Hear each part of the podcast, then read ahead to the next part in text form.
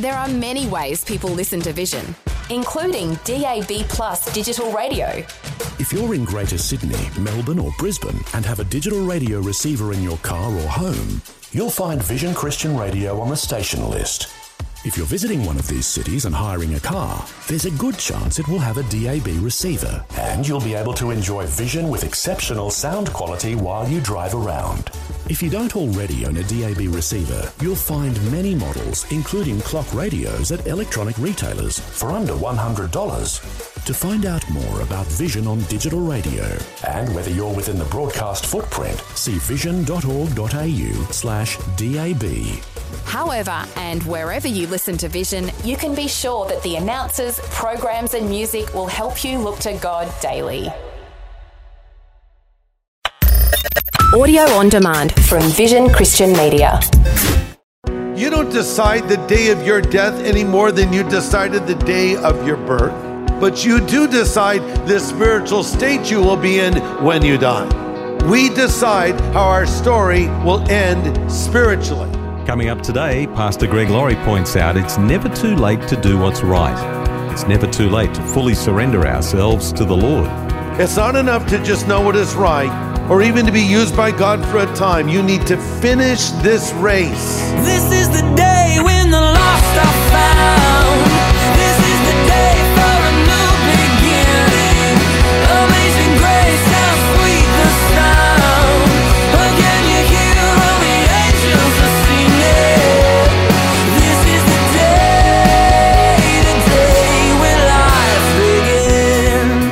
Greatest human achievers of all time had failings. Abraham Lincoln lost a number of elections and nominations. He lost his job, he lost all his money, he lost a sweetheart, but he eventually became a memorable US president.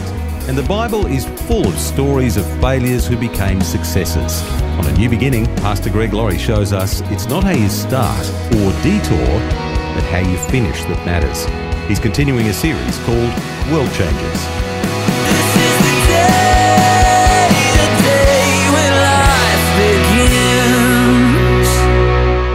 Right, well, let's grab our Bibles and we're going to turn to Judges chapter 16.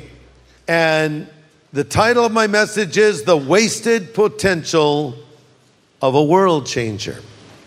And we're going to look at a guy who had an amazing beginning, but not a great ending. And in fact, I have to admit, I'm even a little surprised he made it into the Heroes Hall of Faith of Hebrews 11. In fact, his name is just mentioned among other names, Samson. He's just included. And listen, we decide how our story will end spiritually. You don't decide the day of your death any more than you decided the day of your birth.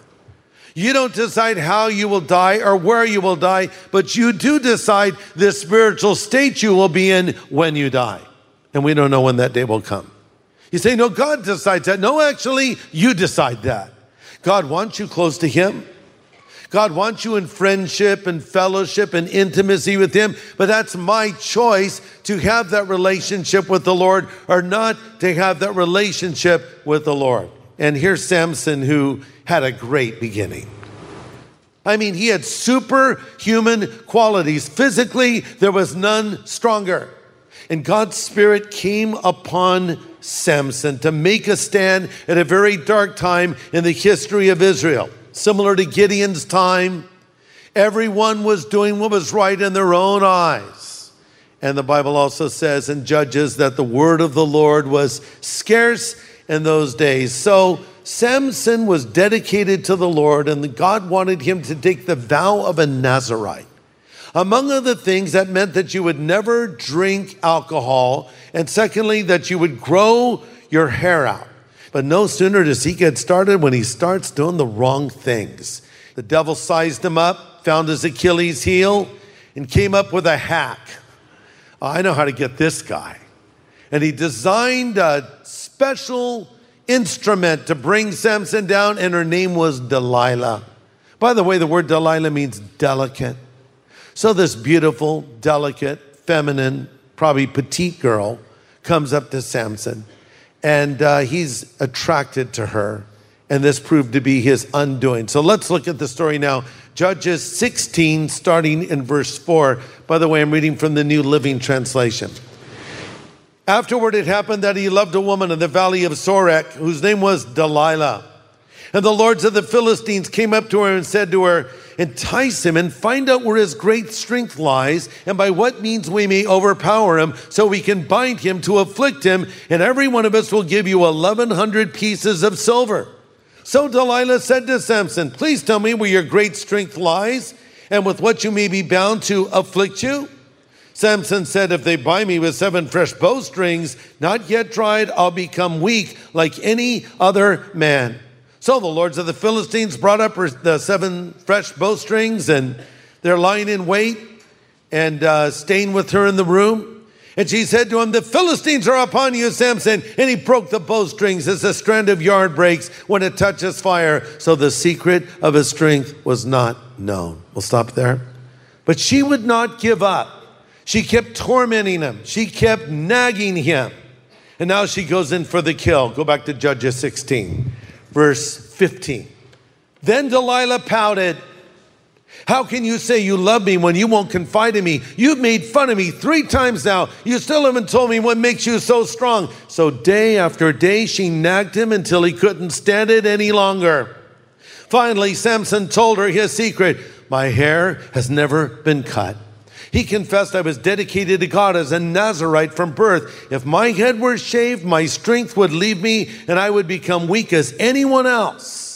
Delilah realized he finally told her the truth. So she sent for the Philistine leaders. Come back one more time. He's told me everything. So the Philistine leaders returned and brought the money with them. And she lulled Samson to sleep with his head in her lap. And she called to a man to shave off his hair, making his capture certain. And his strength left him.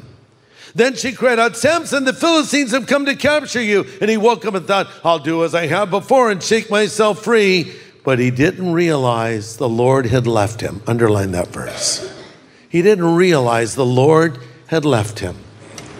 So the Philistines captured him and gouged out his eyes, and they took him to Gaza, where he was bound with bronze chains and made to grind grain in the prison.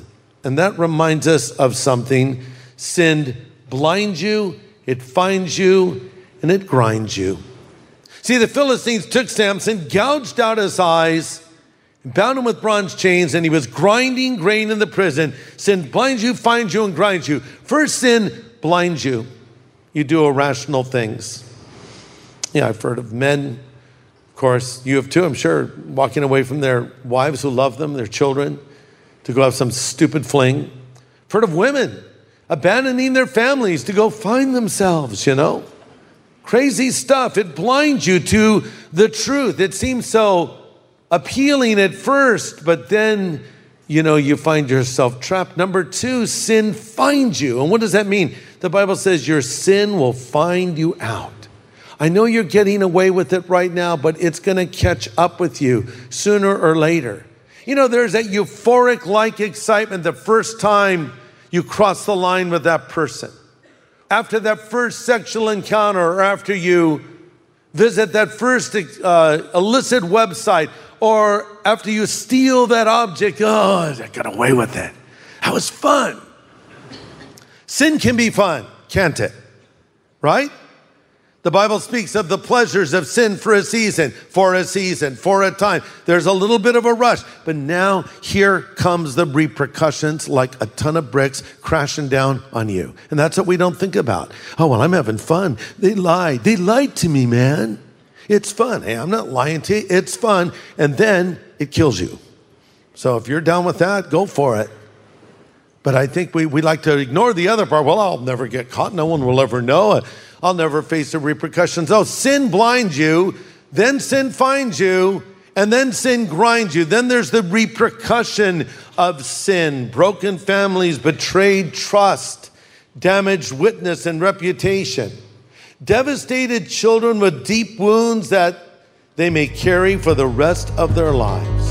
That's what sin can do. Great to have you with us today on A New Beginning with Pastor Greg Laurie, the senior pastor of Harvest Christian Fellowship in Riverside, California, USA. And he's sharing some strong warnings about sin today. some of his most heartfelt counsel looking at the downfall of the great strong man Samson. It's a message called Wasted Potential of a World Changer. God gave Samson a second chance. And by the way, verse 22 of Judges 16 is a life verse for all bald men. However, the hair of his head began to grow again after it had been shaven. I often read this verse. I hold the Bible to my head. I say, Lord, let it be even now unto your bald servant, Greg. Just let my hair begin to grow. His hair began to grow again. I love that. See, Samson was learning, he, he was learning the hard way. so here he's down grinding the wheat in the mill, going around in circles. His eyes are gone, can't see anything. His hair is shaved, but it's starting to grow back. So one day, the Philistines are having a big drunken feast to worship their false god Dagon. And by the way, Dagon was half fish and half man, sort of a merman. Instead of a mermaid, it was a merman. Hey, let's worship the merman. Let's worship Dagon. Yeah. Then some Philistine had the stupidest idea in all of Philistine history. Let's bring up that Samson guy for entertainment. You know, he doesn't have any strength left, so they bring up Samson. Walks upstairs. He's not looking around, he can't see a thing. There's a little boy next to him, a little servant kid, and he says, Son, would you show me where the foundational pillars of this temple are? And the little boy says, Sure, come on. And he walks over, puts a hand on one pillar, he puts a hand on the other, and he says, Lord, give me strength to do this one last time. And he pushes, and the pillars come apart, and the floor above collapses, and thousands of Philistines who are partying away, worshiping a false god, fall to their deaths, and he ends up killing more Philistines in the end that he had killed in his entire career, if you will. So, in a way, it was a victory. But of course, the sad part is he died with the Philistines. Remember, God said he would begin to deliver Israel. Unfortunately, he didn't finish the job he started. He had a great beginning, not a great ending, but God did give him a second chance. So let's learn the lesson of Samson. It's not enough to just know what is right or even to be used by God for a time. You need to finish this race. But let me say this. Maybe some of you said, well, I, it's too late for me. I, I've made so many mistakes and I'm in this messed up family and I know the same bad things that my mom and dad did, I'm gonna do, and then my kids are gonna do, and there's no way to break this cycle of sin. I'm telling you, Jesus can change your story. He can change your story. And I have a great illustration for that because I have a letter that I received recently from a listener. Her name is Lisa. It's a little bit long, but stay with me. I think you'll agree with me that this is an amazing story. Lisa writes, Let me tell you how your ministry has changed my life. I grew up in an alcoholic home. My parents were alcoholics. My father was abusive to my mother. I was the second child of four. I had an older sister, younger sister, and younger brother, and we were brought up as Catholics. But I never knew anything about salvation or having a relationship with Jesus Christ. When I was nine years old, my mother, father, and younger sister were in an alcohol related car accident in March of 1987. My father and younger sister passed away. My mother was in critical condition for several months. I disliked going to the hospital to visit her, having to see all the tubes and wires and bandages. I barely recognized her. My mother recovered after the doctor said she wouldn't walk again. Unfortunately, after her recovery, she continued with her drinking and binged, not caring for the three children, her three children that remained alive. I believe because of the hurt, pain, and difficult life we had, my older sister then committed suicide at the age of 20. Okay, this story is just going from bad to worse. This hurt me very much, Lisa writes. I felt hurt and alone like no one cared. I would think, why was I created to endure all this pain and hurt, to be left alone? I often had thoughts of suicide. My brother was being cared for by my uncle and his family, and my mom continued her drinking, and I pretty much grew up on my own. I finished school, but I got pregnant at a young age. And then in 1997, my mom was driving drunk and she killed a woman. She was charged with vehicular homicide and was sent to prison. Wow. It's just going down. But God loves to interrupt stories like this. But it was during this time that she was incarcerated, she began to listen to Christian radio, and you were one of the ones she would listen to. She listened and listened until one night she cried out to God and surrendered her life to Jesus. Praise God, she's now a born again Christian. She's been serving the Lord faithfully, and the Lord has done great things in her life. And she fasted and prayed for my salvation for five years. And in 2003, I gave my life to the Lord. I remember my mother saying she would listen to you on the radio every day. If she hadn't heard the message and gotten saved, I don't think I would be saved. Thank you for your faithfulness to God. Then listen to what she says. I lost two sisters, but the Lord has given me many sisters in Christ. I'm thankful for what Jesus has done for me on the cross. God bless you and Harvest Ministry. Isn't that a great story? True story. You know, people talk about generational curses. There's a curse on your family and there's no way to break the curse. Nonsense. There's no generational curses. When Jesus died on the cross, all curses, all sin was broken. And when you put your faith in Christ, you're free from it. I don't need to go over my story. You know it. My mom was an alcoholic. My mom was married and divorced seven times. If statistics went their natural direction, I would have been divorced multiple times by now. I'd probably be a drunk and slurring my words. I wouldn't be a preacher, I'll tell you that. But God interrupted my story and He turned my mess into a message. And He did the same for Lisa, and He can do the same for you. And I don't care what trouble you've gotten yourself into. Say, well, Greg, I've made the worst decisions and then worse decisions on top of that. Okay, right. So own it, admit it, Ask God to help. Cry out to God, just like Lisa's mom did. Cry out to God, and the Lord will hear you, and the Lord will answer your prayer, and God will change your story. Let's all bow our heads for prayer. Father, I pray for any that are here with us, any that are listening or watching, wherever they are. Speak to their hearts now and help them to see their need for you and help them to come to you, we would pray. Amen.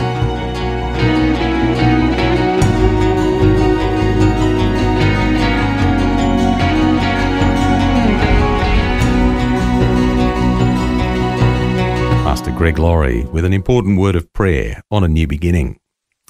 And if you've come to realize today that you need to make a change in your relationship with the Lord, Pastor Greg would love to help you to do that right now. As you've been listening to this today, maybe you've heard another voice. By that I mean, yeah, you heard me say a few things, but you heard God's voice speak to you deep in the recesses of your heart. And it suddenly dawned on you, this is what I need. Or to state it more accurately, this is who I need. I need Jesus and I want Jesus, but maybe you don't know how to make that connection. Let me help you. Pray this after me right now if you want Jesus Christ to come into your life. Lord Jesus, I know I am a sinner and I am sorry for my sin and I need your forgiveness right now. Would you come into my heart and my life as Savior, as God, as friend? I choose to follow you from this moment forward. Thank you for calling me and accepting me and forgiving me. In Jesus' name I pray. Amen. I know that was a relatively short prayer. Maybe you felt something as you prayed it. Maybe you felt nothing. That doesn't really matter because God's word says, these things we write to you that believe on the name of the Son of God, that you may know that you have eternal life. It doesn't say, so you may think you have it, or you may hope you have it if God's in a good mood. No, that you can know it. And I want you to know, if you pray that prayer in minute, Jesus Christ, the Son of God, has come into your life. So congratulations. You're now a Christian. Now continue to follow the Lord. Thanks, Pastor Greg. We'd love to help you begin your new walk of faith if you've just prayed that prayer today. We'd love to send you a new Believer's Growth Packet. It'll answer some of the questions you might have and help you get started in this walk of faith. So get in touch for your new Believer's Growth Packet. Ask for it when you call 1 800 00 50 11. Well, tomorrow, Pastor Greg continues his Inspiring World Changers series and he helps us to consider the life of King David. It's a message called The Ups and Downs and Ups of a World Changer. That's tomorrow, same time, right here on A New Beginning. This is the day, the day when life begins. If you'd like a full copy of Pastor Greg's message from today, get in touch with Vision Christian Store. Search Wasted Potential of a World Changer at visionstore.org.au or call 1 800 00 50 11. Thanks for taking time to listen to this audio on demand from Vision Christian Media.